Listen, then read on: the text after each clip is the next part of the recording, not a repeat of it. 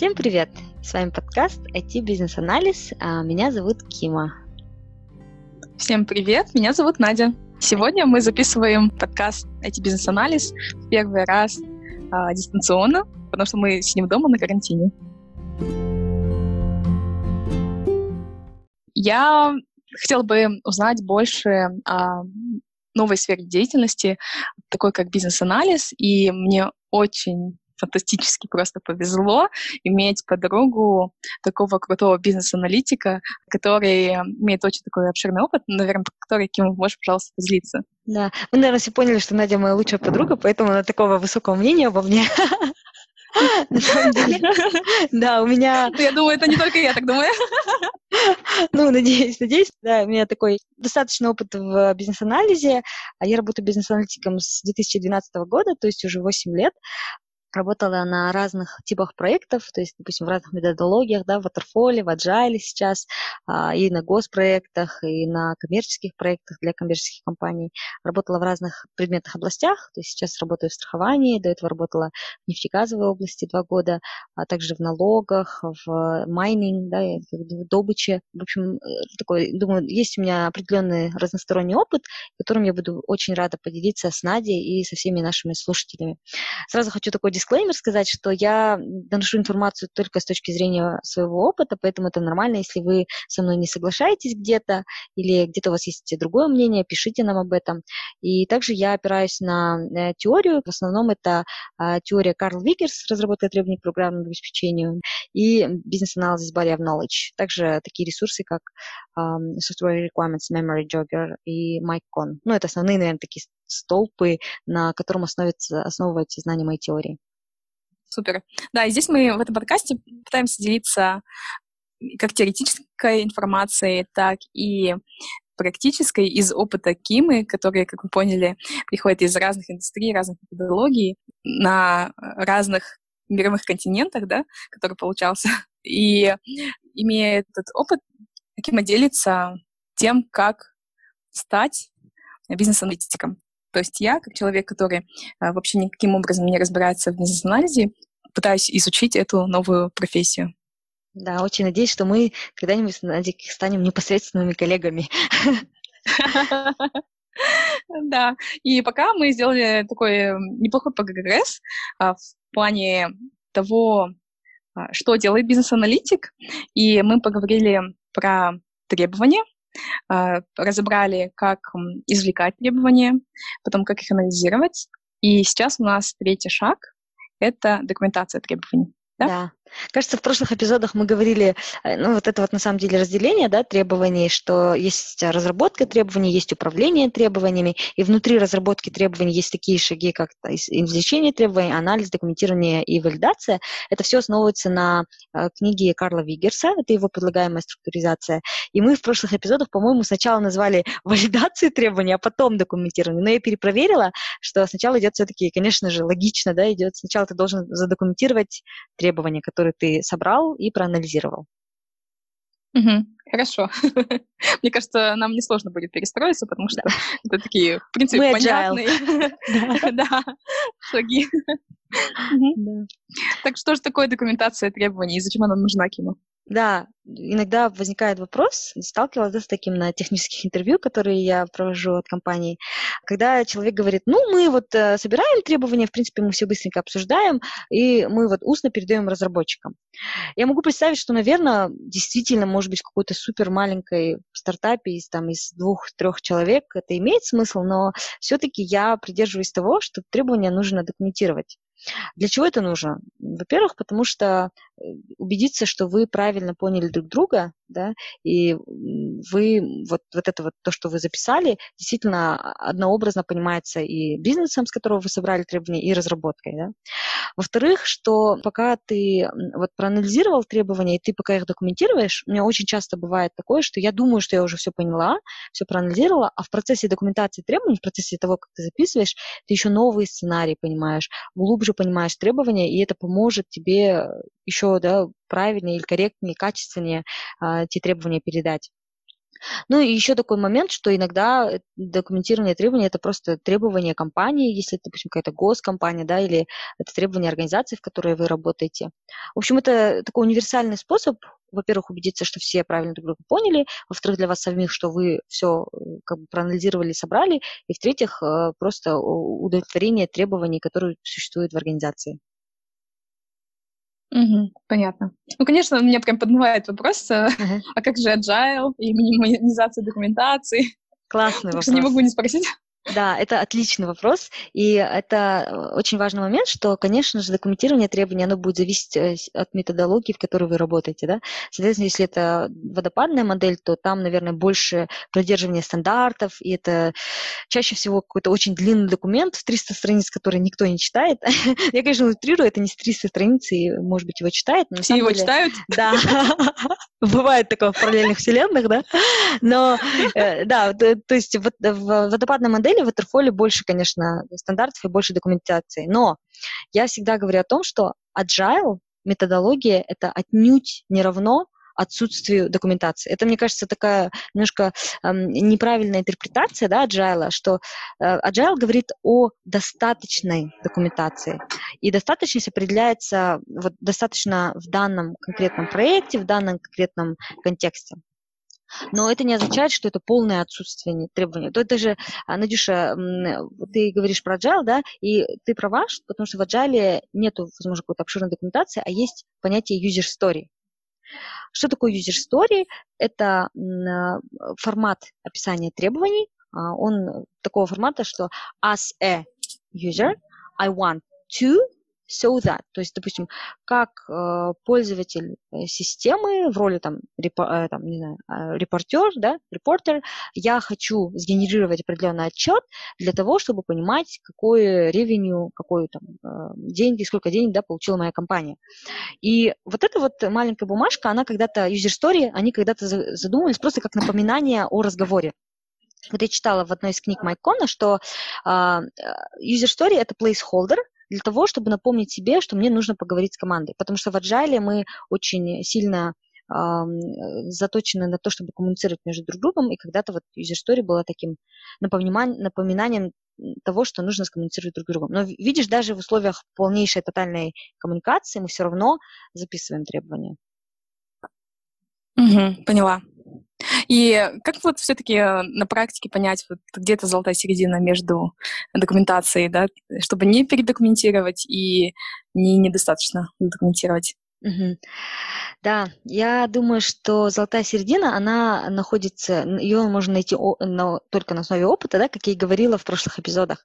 Но на самом деле есть иногда эту золотую середину искать даже не надо, потому что если это водопадная модель, waterfall проект, то у тебя просто есть э, как бы стандарт, да, документ, и тебе там говорится, тебе нужно задокументировать, во-первых, там, не знаю, функциональные требования, потом нефункциональные требования, раздел, да, в документе, потом диаграммку вот эту нарисуй, пожалуйста, и вот еще предоставь, не знаю, список э, use case, use case каких-то, сценариев и прототипов. А, и поэтому ты вот просто все это собираешь документируешь. А если ты в Agile, то ну, хотя в Waterfall тоже возможно, да, поискать, на каком, какой level, level какой уровень а, детализации, но а, я думаю, что достаточно документации тогда, когда у всех есть верхнеуровневое, одинаковое понимание требований, возможно, и не верхнеуровневое, когда мы все на одной странице а, насчет того, что нам нужно сделать, для чего это нужно сделать. А все остальное, что можно обсудить, я бы вынесла в обсуждение. Но плюс еще, кстати, да, говоря о том, кому вообще, для чего мы документируем требования и для кого это нужно.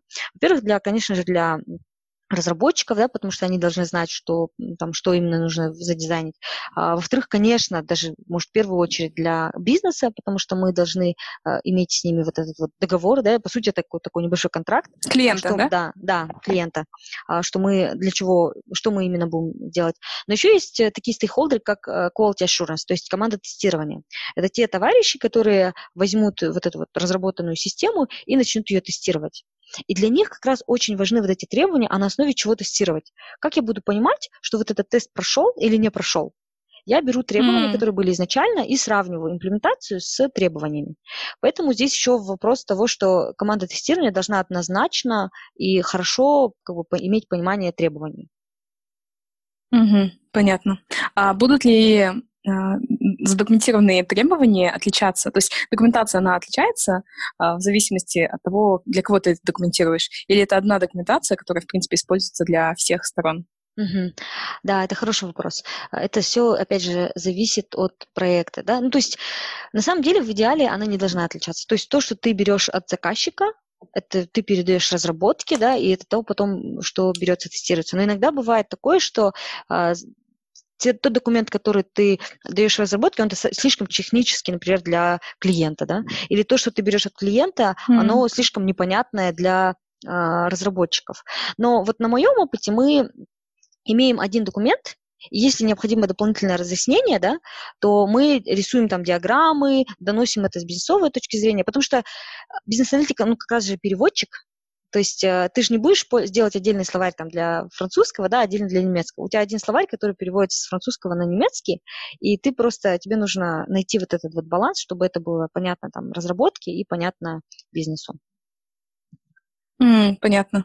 А в плане вот эм, какого-то там, возможно, сленга или сокращений, или э, есть ли такое, что вы, например, для внутренней команды mm. можете где-то какие-то там свои сокращения использовать, которые будут понятны между вами, но клиенту будут, возможно, непонятны, и вы для него будете прям так все подробно расписывать с полными словами. Угу. Да, это частая практика. На самом деле, я думаю, что вот когда внутри команда общается на каком-то техническом сленге, да, а клиент общается там, ну, чисто на бизнесовом, с ним разговаривать. Но я не знаю, может быть, это только мое мнение, и это мой личный опыт. Я всегда за то, чтобы убирать стены да, а строить мосты. И э, наши коммуникации, слова – это как раз-таки те мосты, которые нам нужно выстраивать. Я всегда за то, mm-hmm. чтобы не считать клиента каким-то нумбом да, в техническом и говорить, ой, он все равно не поймет, давайте ему говорить по-другому, и не считать команду разработки слишком технической, чтобы говорить им, ой, нет, они все равно языки бизнеса не поймут. Я всегда за то, чтобы всех приводить в один уровень. Возможно, это будет сложно и не всегда возможно, но а, вот глоссарий, да, простой инструмент, который всегда, я считаю, что должен быть на проекте, потому что он как раз-таки будет приводить в, в баланс вот эти вещи. Поэтому я все-таки предложила бы а, иметь один общий язык, который вы будете использовать вне зависимости от того, с кем вы... Наверное, это такая, такой идеал для меня, когда все понимают друг друга и все разговаривают на одном языке. Потому что это вот, на самом деле, вот если закапываться в теорию, там, ну, если вот просто сделать шаг назад, и подумать, зачем мы все это делаем, зачем мы вот паримся, что-то документируем, глоссарии, там, диаграммы. Мы хотим разработать систему, которая будет приносить ценность бизнесу, правда же?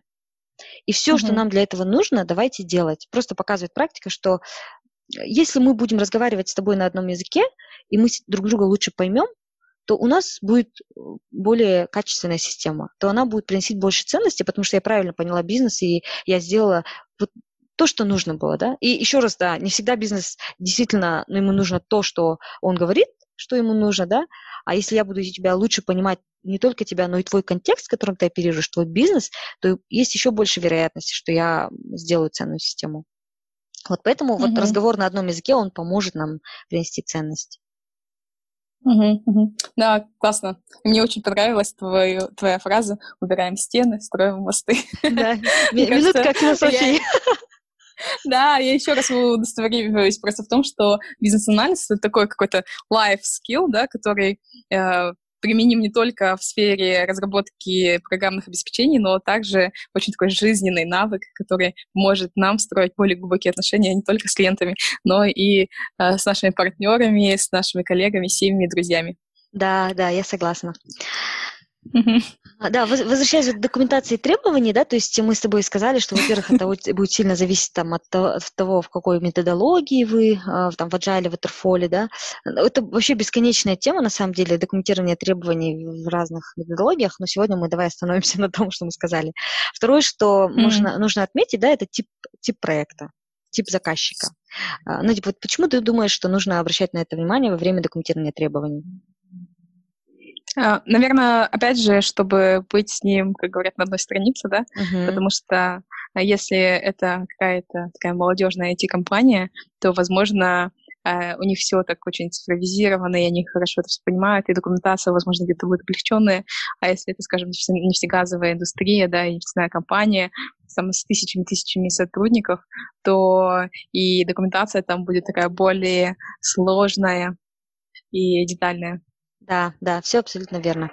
А, то есть, э, если, например, наш клиент это государственный проект, да, ну я, скажем, я джуниор, э, младший бизнес-аналитик, который вот пришла на проект, это государственный проект, то э, мне не нужно придумывать, изобретать колесо, да, и сидеть думать, так, я проанализировал требования, куда их записать. Вероятнее всего, есть какие-то стандарты, даже на уровне государства, которые предъявляются к документации, которая должна быть в этой организации, да, государственной. Поэтому стоит обратиться к заказчику и спросить, а какие какие есть стандарты, или, может быть, посмотреть даже в интернете, да, и наверняка есть тоже информация по стандартам документации. Если ты, как сказала, что это нефтяная компания, да, с, там, с большим именем, то тоже наверняка у них есть наработанные практики, которые рекомендуются этой компанией да, для а, того, чтобы использовать на всех проектах. Может быть, даже это не просто рекомендация, а конкретные требования, а, что вы должны использовать это. А если это, как ты сказала, да, какая-то IT-компания, действительно, может быть, это стартап, который оперирует в Agile, возможно, у них ничего такого и нету. И правда, для них и не будет подходить такая документация. Может быть, мы сами придумаем этот, этот темплейт, да, поэтому при документировании требований важно обращать внимание на тип заказчика. Угу. Какие еще параметры важно учитывать? Эм, я думаю, что есть, э, такое, есть отличие да, в зависимости от стадии проекта, конечно же, для бизнес-аналитика. То есть, если это только начало проекта, и вы только пытаетесь понять, то это будет, скорее всего, какой-то такой очень верхнеуровневый документ, где вы будете э, записывать бизнес-требования, то есть это концепция, документ концепции, документ vision, да, например, или какой-то очень верхнеуровневый бизнес-требование документ. То есть это будет менее детально. Если это уже э, вы пришли на проект как аналитик, который уже полностью давно работает, и там уже все это понятно, вижен, и вы уже давно в деталях, да, то, наверное, это будет какой-то документ, там, не знаю, технические, э, техни, тех задания, да, технические задания, или СТПО, такой документ, если это системно, не знаю, системные требования к программному обеспечению, да, расшифровываться. Есть еще такие понятия, как функциональный дизайн. То есть это все название документов, а, и, кстати, если вы аналитики, а, который вот пришел, у которого маленький опыт, вы пришли на проект, вам говорят, вот напиши требования, то в интернете есть огромное количество шаблонов, а, этих документов, которые вы можете взять и под себя просто подстроить. И, ну, есть классные шаблоны в зависимости от стадии проекта. Вот, поэтому, отвечая на твой вопрос, да, это еще, я думаю, такой параметр, как э, стадия, на которой находится проект. Mm, понятно. Вот. А, ну, еще хотела сказать, да, вот я вот э, говорю в основном в ключе того, что это прям документ-документ текстом э, мы описываем, но на самом деле документирование требований включает в себя не только текст. Вот. Как ты думаешь, что еще, как еще можно документировать требования? Mm.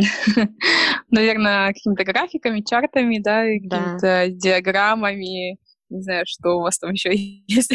Да, абсолютно верно. То есть прототипы, как мы, мы назвали прототипирование как способом извлечения да, требований, но mm, еще точно. прототипирование может быть э, способом документирования требований. То есть те же самые диаграммы. Есть такие use case сценарии, да, называется, то есть это определенный формат документирования требований. Есть там э, просто как бы диаграммы, вот UML есть такой стандарт, BIPMEN. То есть э, все то, что просто вам позволит записать то, что вы проанализировали, получили, и передать это максимально эффективно. Я вот всегда за то, чтобы мы были, а, бизнес-аналитики были креативными, да, и э, просто включали голову и думали, а как я могу максимально эффективно передать требования?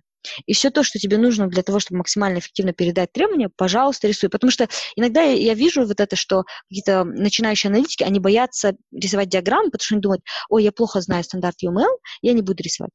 Я, знаете, я рисую всегда, потому что картинка, она заменяет, да, там, тысячу слов. Я просто, когда разговариваю с клиентом, или вот когда я уже записываю требования, я беру диаграмму, открываю там э, инструмент, да, видео, например, и просто рисую самую обычную картинку рисую человечка, рисую домик, и показываю, что вот сейчас такая ситуация, что вот человек находится вне домика, и вот ему надо что-то, что-то, да.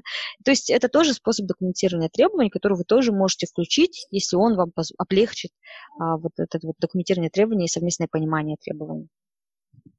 Mm, то есть такой вот нарисованный, нарисованную такую схемку ты можешь ее потом сфотать и прикрепить, да, получается, к своей общей документации если это принято на проекте. То есть, опять же, я, конечно же, за то, чтобы в, рисовать в нотациях диаграммы. Есть нотации требований, да, и есть э, и практики, то есть не нужно придумывать заново велосипед, есть определенные диаграммы.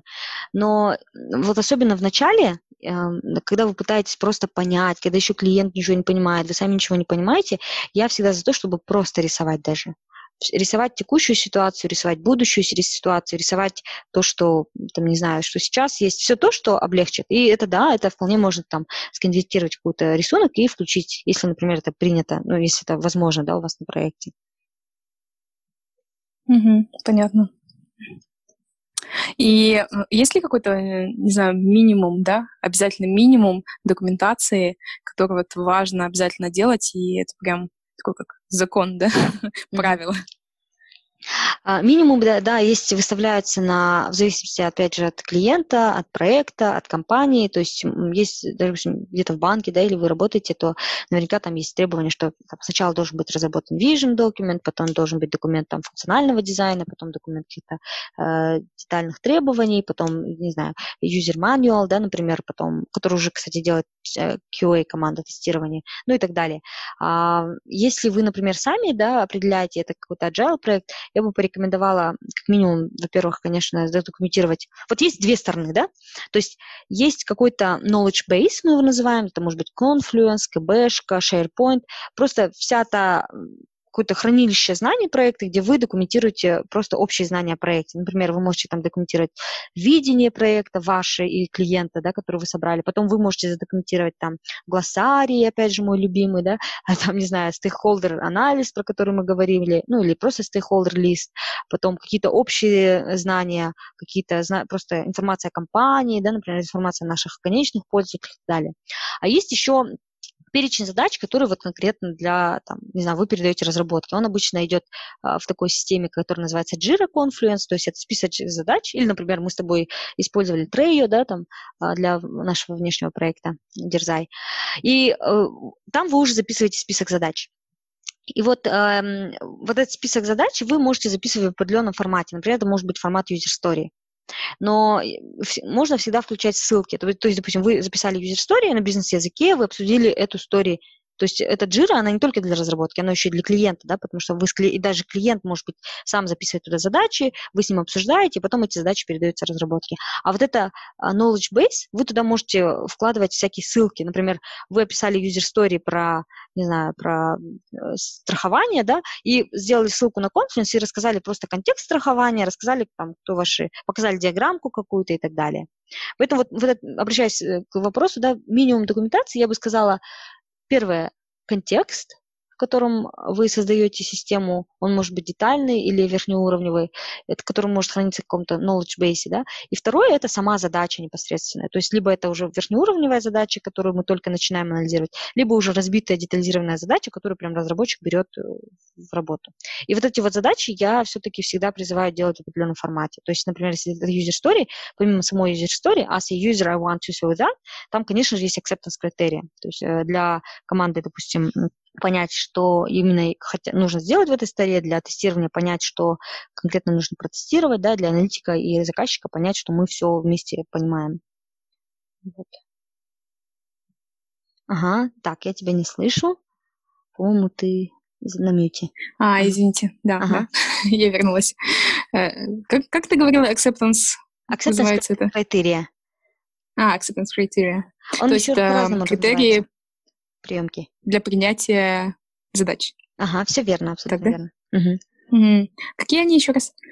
Uh, acceptance критерия – это ну, критерии для приемки задач. Ну, например, uh, как я там про страхование, да, система, там, не знаю, система должна um, позволять пользователю uh, посчитать премиум, не знаю, как на русском, uh, для, угу, премию. Допустим, как пользователь я должен посчитать премиум, чтобы знать, чтобы принять решение, сделать страховку или нет, да? Acceptance критерия. Mm-hmm. Первое. Пользователь должен иметь возможность посчитать премиум, используя свой возраст. Второе. Пользователь должен иметь возможность посчитать премиум, используя длительность, на которую он хочет иметь страхование. Да? А, третье. Пользователь должен иметь посчитать э, премиум в евро и в долларах. То есть, видишь, это не технические требования, а это именно вот просто бизнес-требования, которые мы да. хотели бы иметь в имплементации. Mm. Mm-hmm. То есть а, требования лучше документировать как можно специфичнее, да? Э, это зависит. Вот как мы в прошлый раз разбирали, mm. если это там три человека, и мы там можем быстро договориться и там быстро протестировать, и, то есть можно не, не детали. Я вообще всегда за то, чтобы документировать в требованиях бизнес э, да, функционал, то есть э, с точки зрения бизнеса, не, не описывать так, такие детали, как а, пользователь должен иметь возможность нажать кнопку. Пользователь должен иметь возможность нажать кнопку и а, получить а, отчет mm. там, не знаю, на, на отдельной вкладке. Ну, как бы, мне кажется, это вот это вот реально лишнее. Угу, угу. Да, поняла. Там отдельная вкладка, Хорошо. отдельная ну, вкладка, это уже, да, детали. Угу, угу. То есть, получается, а, все зависит от того, как вы договоритесь, да, и с командой, и с клиентом, насколько детально это будет документироваться, и вообще, что будет документироваться. Да. То есть все оговариваемо, и нет каких-то таких жестких правил, да, или установок. Угу. Да, зависит от, если ну, это, допустим, agile, да, если это, если это agile, то зависит. Угу. Иногда у аналитики не бывает выбора, если он там приходит в какую-то такую очень фиксированную, да, компанию, которая там, на основе госстандартов, например, регулируется. Mm, hmm Да, да. Ну, я могу представить, да, в нефтяной да. индустрии там все регулируется. Да, да. Там, в принципе, даже, не знаю, пройтись по лестнице не можешь просто как сам хочешь. Да. Здесь четкий регламент, как это надо сделать. Да. Должен взяться, да. За поручень. За поручень. Вот. Ну, понятно. Э, наверное, последний такой вопрос еще, который у меня остался. А, кто документирует? Все ли это должен документировать бизнес-аналитик? Угу. А, да, э, вообще как бы документирование требований непосредственно это в основном обязанность бизнес-аналитика, но ты абсолютно права, что это не обязательно только он делает. Важно вовлекать сюда в процесс документирования требований а, заказчика, конечно же, да, то есть у нас, например, сейчас на проекте а, заказчик пишет вот эту начальную user story, которую потом я беру и как-то mm. детализирую. А важно вовлекать архитекторов, например, да, потому что если это какой-то новый модуль системы, чтобы у нас было видение и понимание. Важно вовлекать каких-то технических специалистов, возможно, ну, то есть всех тех, кто может э, привнести свой вклад в э, более четкое понимание требований. И я не говорю, что это прям всегда сто процентов, нужно всех там отрывать от, от работы и э, всегда вовлекать, но если вы чувствуете и знаете, что здесь необходим какой-то другой инпут, который вы не можете дать, да, как аналитику по виду нехватки бизнес-знаний или технических знаний, то обязательно нужно вовлекать людей. Mm. Но все равно ответственным, получается, остается бизнес-аналитик. Ты просто как бизнес-аналитик можешь делегировать разные задачи да, по документации разных аспектов команде, там, клиенту и так далее. Да, абсолютно mm-hmm. верно, да. То есть я знаю, что есть такая практика, вот, например, тоже недавно да, на интервью бесед, беседовали на эту тему, что, допустим, вот документ функционального дизайна – это полностью, конечно, ответственность там аналитика, да, его заделиверить, но при этом и, там часть про архитектуру системы или часть про нефункциональные требования – это пишет технический специалист, например. Вот, и это тоже нормальная практика. Но ответственность всегда остается за бизнес-аналитиком. Хорошо, понятно. Есть ли еще что-то, что важно знать о документации требований? Да, я, наверное, последнее слово, да, которое я скажу, а, обязательно, обязательно помните, держать в уме, для чего вы это делаете. Потому что можно закопаться, можно забыть. И для чего, и для кого, самое главное. Потому что стейкхолдеров у нас много, да, это бизнес, это разработка, это тестирование, это проектный менеджер, который, может быть, возьмешь ваши документы и потом будет считать косты да, на основе вашего документа. А, это, не знаю, команда там архитекторов, команда DevOps, то есть много-много людей, которые могут, а, основываясь на ваш документ, принимать правильные или неправильные решения. Э, спасибо большое, Кима, э, за такую э, полезную информацию. Мы поговорили о документации требований, зачем это нам нужно, как она отличается в зависимости от методологии, это Agile или Waterfall. Также как эта документация зависит от э, типа нашего заказчика. Если, скажем, это госпроект, то там, возможно, есть какие-то стандарты, да, или и требуется более детальная документация, да, или если это какая-то такая коммерческая компания, стартап, э, или, э, которая может заджаститься и, э, возможно, потребует меньше документации, да, и больше будет устной uh-huh. э, коммуникации. Также зависит документация от стадии проекта, также нужно в документации учитывать, э, для кого мы это делаем, то есть для клиента, для команды. Э, и поговорили про то, кто вовлечен в процесс документации. Вот. Mm-hmm. Что-то еще мы обсуждали? Все верно. А, и повторю ага. фразу, которую ты сказала, что мы важно убирать стены и строить мосты. И в плане документации, мне кажется, это что ни на есть правда, да, и должно работать. Да, спасибо, очень классная саммари. Надеюсь, что это было полезно. Спасибо за классные вопросы. Спасибо тебе, что поделилась опытом. И я думаю, мы сделали все вместе один шаг э, на пути э, к нашему становлению более лучшими бизнес-аналитиками. Да. Спасибо всем. всем Оставляйте спасибо. нам звездочки и комментарии в тех приложениях, в которых вы нас слушаете, или пишите нам э, на наши личные аккаунты в Instagram. Мой — это на.ts. Да, и, или мне, Кима, нижний пробел, ел. Спасибо и до новых встреч. Всего Сидите спасибо. дома, не выходите. Да. да, всем пока. Всем пока, спасибо.